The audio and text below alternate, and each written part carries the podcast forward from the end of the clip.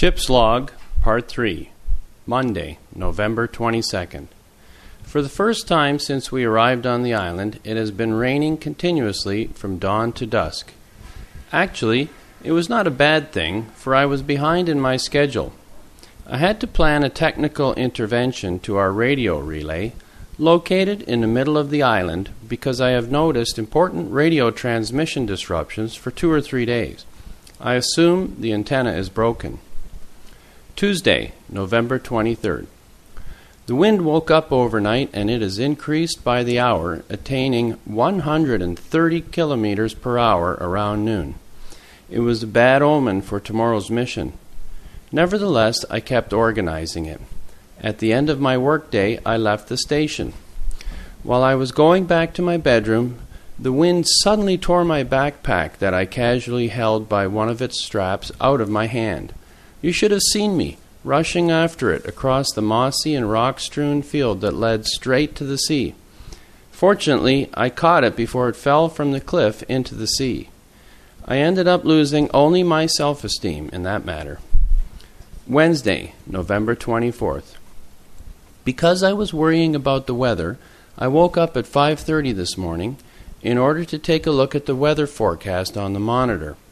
Given the not too bad predictions, Ivan and I departed at 7:30. After 5 hours of walking, we reached the radio relay. On this island, weather can change swiftly. Indeed, all of a sudden we had to endure icy wind which brought heavy snowfalls. You may think of smooth snow that cakes our countryside in France. Instead, try to imagine icy snowflakes that, like a gazillion needles, pierce unprotected parts of your face. Our sight was handicapped by our misted goggles. Although these bad working conditions hindered us from doing our job, we finally hammered out the repairs. We took a few minutes to check the radio, then we hurried down the slope, hoping for calmer weather and milder temperatures. We planned to spend the following two days in a comfortable shelter to get over our strain. It took us three hours to reach the end of the valley called Point Basse, where we found the expected shed. It leans against a mound that protects it from the wind. A river snakes a few meters away. It provides drinking water, and if you like to bathe in 4 degrees Celsius water, it also provides natural bathtubs dug in its bed by glaciers which covered the island millions of years ago. My entire body was sore. Ivan was no better, so without consulting one another, we jumped in our beds, still dressed in our wet, dirty clothes. Neither strident cries of night birds nor the monotonous lapping of the river prevented us from falling deeply asleep. Thursday, November 25th. We slept until nine o'clock this morning. It has not happened to me since I landed on the island. We got a solid breakfast and then had a wash in the cold river. Because we planned to come back from our hike late in the afternoon, we got some bread and takeout in our backpacks. This is one of the most appreciated spots of the island. If you come to the mound just behind the shelter, you come to a large, windy, flat, grassy plain that is the realm of the great albatrosses. Ten inch high nests made of herbs, mosses, and scarce twigs, few bushes grow on the island, dot all over the lightly rolling land. Some of the nests are occupied with a single chick, Others are still empty. But nearby, albatross couples display their glaring white breeding plumage with a majestic mate parade. Soon, cute fuzzy chicks will proudly sit enthroned. If you go down the river, you discover light mantled sooty albatrosses, nesting along the rock faces of the cliff overhanging the ocean. You will never forget their melancholic calls that sound like torch songs. Today's destination was the biggest island's rookery. Roughly 100,000 subjects gather in a large bay the shape of a quadrant. To get to this huge rookery, we waved across the river and climbed the steepness opposite the shelter. We followed for one hour a path across grassy hills up to a higher escarpment that such an impregnable dungeon protects a peaceful haven where umpteen species have been living and dying for ages. From above, we had an overview of the beach, which stretches out from the cliff where the river throws itself into the sea to an inaccessible vertical basaltic rock face. This beach ranges from gray sand, where elephant seals are used to lounging for hours, to a rock strewn area that gives natural protection against the waves' onslaughts.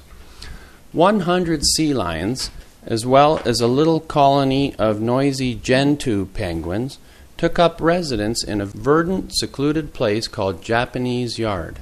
It huddles between the beach and the rock face. We met the first penguins on our way down an impetuous waterfall.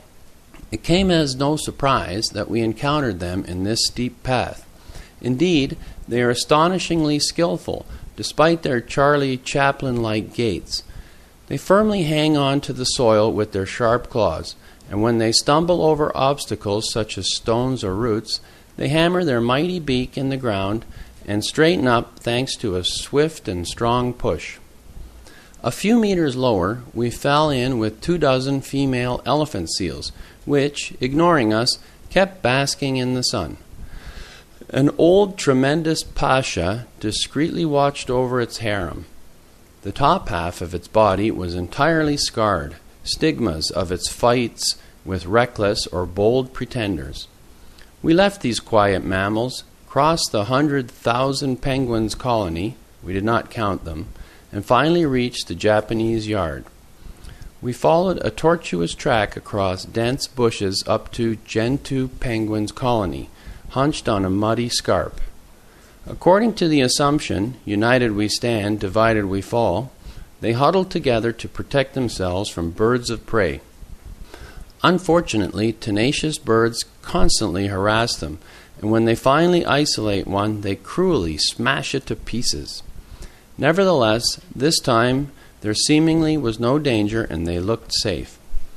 We continued our trip and entered the fur seal's territory. It is a vast, verdant area sprinkled with ponds. All around them, the young cheerfully frisked in fighting or chasing games.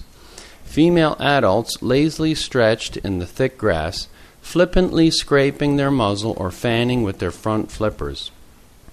Usually they are shy and fearful, but they can get extremely aggressive in case of danger or to protect their young. They use their ability to turn their rear limbs forward and move on all fours, so that they run as fast on rocky ground as on sand or grass. We were particularly prudent not to disturb them, especially males, often more than five times heavier than the females. The time went too quickly, and late in the afternoon, as the sky was turning dark, we came back to the camp. We were tired and hungry, but thrilled and exhilarated because of this unforgettable day. Friday, November 26th. We finally decided to go back to the base straight away. We took the road early this morning, and thanks to the pretty favorable weather forecast, we arrived in the middle of the afternoon. The ultimate in luxury, after several hiking days, is to take a long shower with warm water. For three days, we only washed in the bitterly cold water of the river. We did appreciate the comfortable, civilized life of the base. Saturday, November 27th. This morning we broke two records. It rained cats and dogs as never since I arrived on the island and the wind attained 145 kilometers per hour. It was almost impossible to remain standing. We only stepped out of the station at noon for dinner. It stopped raining in the afternoon and the wind weakened a little. Tomorrow I will move out of my current bedroom. New staff for the summer campaign will soon arrive with the next ship. We have to make room for them. I will occupy a comfortable bedroom in the radio station building. I will be closer to my workshop. Sunday, November 28th. I was lucky. Today the weather was quite sunny and I moved into my new apartment without getting wet. We took advantage of this nice weather to have dinner outdoors. Just after our meal, we went to the beach with the hope of seeing killer whales. We know they are chasing elephant seals in the neighborhood of the island. Unfortunately, we did not see the slightest fin. Monday, November 29th. Days have been going quickly. This one is no exception. I spent the evening in my bedroom. Sometimes we need to cut ourselves off from others. I listened to music and read the book I borrowed from our library. Tuesday, November 30th. The temperature has dropped hourly to around 0 degrees Celsius. In the open air, the sensation of cold was even more intense. We had frequent snowfalls. There were April showers in November. With such bad weather, I could not work outside, so I puttered with a piece of furniture to equip my bathroom. It will greatly improve my comfort. Wednesday, December 1st. I spent more time in the carpenter's shop than in the radio station, but it was worth the effort. My bedroom is now quite comfortable. Thursday, December 2nd. People who came to the radio station today in order to send faxes or to call their families loitered with us in our bar sipping coffee round the counter, babbling about nothing. These were pre- these were privileged moments that we did appreciate. Friday, December 3rd. If the workday was pretty quiet, the evening was lively, to say the least. It was Bruno's birthday. Bruno is in charge of power plants. No wonder he really is a key man. Indeed, try to imagine life here without electricity. We ended up at daybreak in a Gene Kelly like dance in the rain. Singing and dancing in cold, heavy rain is a good means to sober up.